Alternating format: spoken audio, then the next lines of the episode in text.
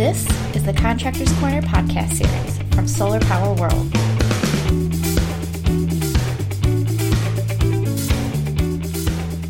Welcome to another edition of Solar Power World's monthly podcast, Contractors Corner. I'm editor and host Kelly Pickerel, and I'd like to start us off talking a little bit about our sponsor, DuPont. For over 40 years, DuPont PV materials have delivered proven performance and lasting value. You can find more information on DuPont's involvement in the PV industry at DuPont.com. Thanks again to DuPont for sponsoring today's Contractors Corner podcast, and let's get right into this month's edition. Welcome to another edition of Contractors Corner. Today I'm talking with Matt Fowler. He is marketing manager, and Lou Valaire, who is co owner of Atlasta Solar Center based in Grand Junction, Colorado. So thanks for joining me today, guys. You're welcome. Okay, I thought we'd get started. Maybe you could tell me about um, Solar Center and how you guys got your start back in 1979. Well, I'll take that one. Uh, the company got started in 1978, 79 by a gentleman. His name is Virgil Bogus, and Virgil was a very colorful character. Myself and several partners have since bought the business from Virgil. He retired in 2012, and unfortunately passed away a couple years after that. But he had a story that he liked to tell where he um, learned after after the energy crisis and President uh, Jimmy Carter was elected president, he got inspired to start a solar company, and he did in 1979 in Grand Junction. And as you would imagine, much of most of the work at that time was solar thermal, either solar thermal water panels or solar thermal uh, air panels heating. And we like to tell people that um, I think a lot of people don't know that during the process of that industry growth in the you know in the 70s and 80s, uh, over a million solar thermal systems were installed in the United States, and it was interesting because at that time it was really seen as your patriotic duty, you know, as a um, you know as an American to install a solar thermal system so that you could not so that the country could not be dependent on imported you know, sources of energy. So I know in the United States recently, it was just I think two or three years ago that we reached a milestone of a million uh, grid tie systems. So it's an interesting background there. Yeah, has has that been kind of the biggest evolution for your company? I, I assume you're kind of focusing more on PV rather than thermal. Well, we are, but we do a lot of thermal and uh, a lot of service on thermal systems that have been, uh, you know, like uh, PV. Thermal systems can last a long time. They, they require, uh, you know, they're a little more labor and materials intensive, and they require more um, upkeep, if you like, than solar electric systems. So we have customers that have had thermal systems operating for 30 and 40 years. So the evolution of the company itself was really solar thermal initially, and then moved into uh, solar thermal and off-grid solar, and then the move came into uh, grid tie, uh, residential and small to medium commercial is what we focus on.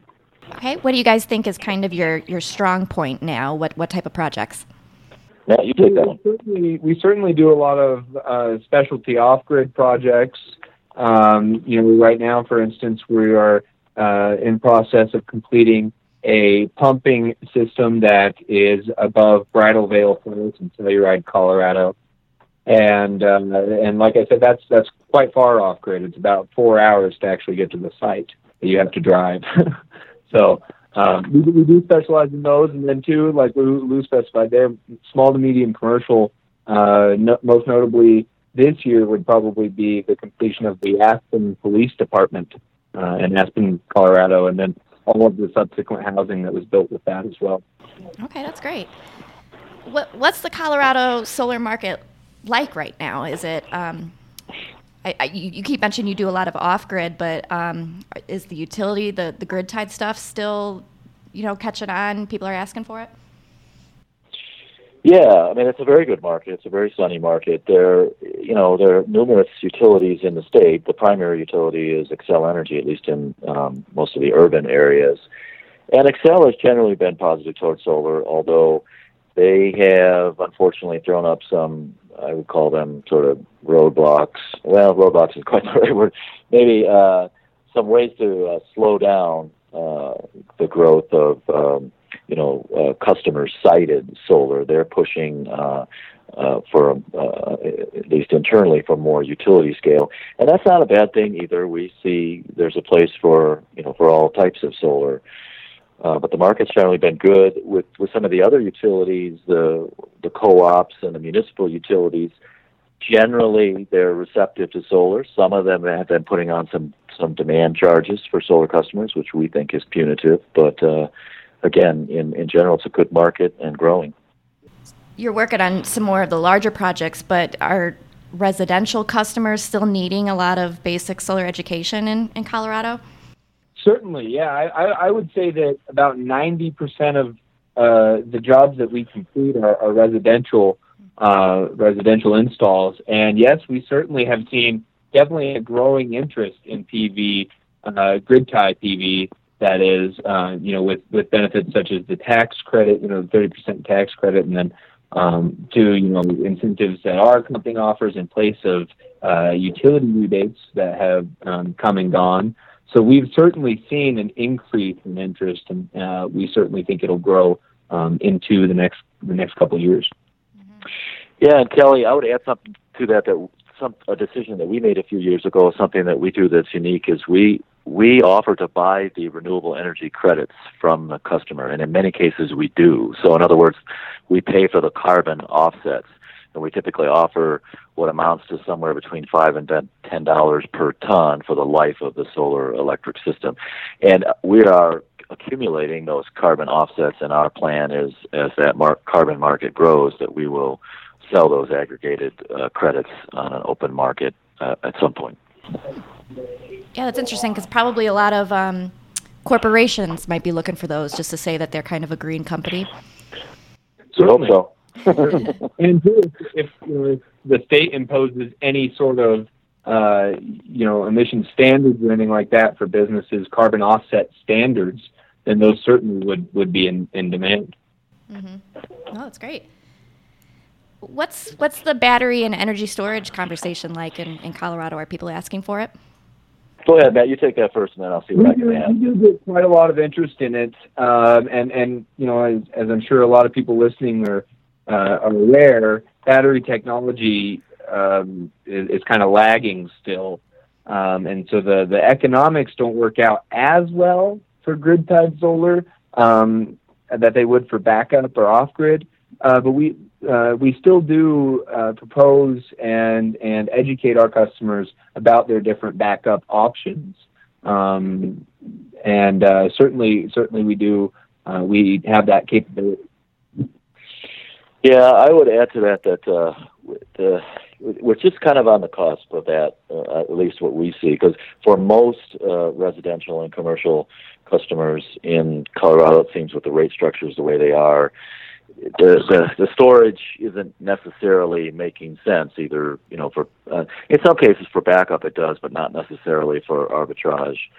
Uh, you know, with um, pricing and so forth, and the the complexity of the systems we've we've certainly seen over you know the last 40 years the the complexity of of off grid uh, uh, decreased, and that's important as well as the technology with uh, lithium batteries uh, improving and the costs coming down. One thing that we're really excited about is the we use quite a bit of Enphase and SolarEdge, uh, as you'd imagine, and with the IQ8s uh, offering the you know the microgrid technology without the storage, we really feel like that's uh, uh, going to uh, open up the market quite a lot. Is that because the Enphase, the new microinverters, they, they could work with storage or not with storage, or? Well, that's right. They can actually create a microgrid with or without storage. So that offers, and uh, our understanding of that is that um, uh, that that could uh, again uh, that there's a lot of existing Enphase customers that might uh, that could upgrade their uh, Enphase has a program where existing customers are given the opportunity to upgrade to to uh, more recent, I guess, software or technology. Okay. How does Atlasta? How do you guys stay prominent in the community? I'll let Matt take that one. We do a, a lot of um, we do charitable work, and Matt's involved with that. So certainly, we work with groups like Kiwanis uh, and and various local groups here, Homeward Bound. Uh, and we and we really try and ensure that we are part of the community. um, because we've been here, you know, deeply rooted in the community for almost 40 years now. So um, community involvement is definitely one of our top priorities. Um, and just because, you know, with solar, it, it's such a question of educating the customer. Um, it's not really a sale, you're more educating the customer about solar um, and, and uh, answering their questions there. So definitely that community involvement is really a good opportunity for customers um, to kind of get, get their get their toes wet in, in the solar uh, and starting to think about solar. What are some challenges that you're seeing with the solar market right now? I know you mentioned earlier, like with the utilities and Xcel, um, some of their policies and things. Are, are those things you keep your eye on? We, we do. Uh, our, our, I want to put a plug in for our um, COSEIA, which is Colorado Solar Energy Industries Association, very active group and have been around for a long time. We have a biweekly uh, policy call where we keep up to date and Xcel seems to always kind of have something up their sleeve in terms of, um, as I mentioned earlier, sort of uh, you know making it a little more problematic for customer-sided solar and making it easier for uh, for utility scale solar. So we have to keep uh, abreast of that, and you know at the same time, Xcel's a, a partner, and so we have to be productive and you know positive in that relationship. You know the um, module availability and product availability is generally pretty good right now. Uh, we've seen some effects, you know, with the tariffs, of course, on, on pricing. We think pricing would probably be a little bit better now uh, at this point in time without the without the tariffs. Uh, I would also add to that, you know, on a state level with our Public Utility Commission and our legislature and so forth, generally Colorado for the last decade has been pretty positive towards solar. Um, you know, there's a potential for that to change if, um, uh, you know, if, if, if legislators uh, come into play, you know, that are less favorable towards solar, but we feel like it's um, it's got enough momentum now and has you know gained that momentum over the last decade that we're we're here to stay, uh, barring any kind of uh, major dysfunction, I suppose. Yeah, I mean, like you said, there is that momentum going, but what could we do to get more solar in Colorado? What would you like to change or update to, to make that happen? Well, I add that you know, Colorado's one of the, you, you probably know this, Kelly, that Colorado's one of the states where solar pricing is the lowest. Uh, it's very competitive. At the same time, you know, utility rates, residential and commercial rates are pretty low too. So that makes it a little harder uh, for solar to compete in, in some areas. Um, you know, we'd like to certainly see going forward net metering strengthened. It's still pretty strong in the state, but but Xcel and other utilities have tried to do away with it on more than one occasion. So we certainly like to uh, uh, uh, want to see going forward that uh, that net metering is maintained. So where do you see Atlasta Solar Center in the next few years? What's going to keep you around for another 40 years? well, we want to keep doing what we're doing certainly, and set and and and make sure that we provide the best customer service that we can. Our customers obviously uh, are, are the most important entities to us, and we put a lot of emphasis on service, service with integrity. And so, for example, in, in our area, a lot of solar companies have come and gone, you know, come from outside, maybe in Utah or other states or whatever, and maybe worked in our market have, and have left. So we, we provide service to all systems that are out there. Um, that's an important part of our uh, company going forward. And certainly we'd like to see the small and medium commercial market grow the PACE program is is really starting to take off in Colorado. Uh, many states have adopted, or excuse me, many counties have adopted it in Colorado. So we'd we'd certainly like to see that grow, and and more more residential uh, systems, as uh, as Matt mentioned, as consumers are aware. We find repeatedly that you know most homeowners don't necessarily know the value proposition of solar that they can you know that they can immediately cut their bill in half. In other words, pay half for per kilowatt hour for solar produced electricity on their roof versus what they pay the utility. So we'd like to bring that message as much as possible. Excellent. Okay. Well, thanks, Matt, and thanks, Lou, for, for talking with me today. I really appreciate it. Thank you, Kelly. You're welcome. Thanks, Kelly.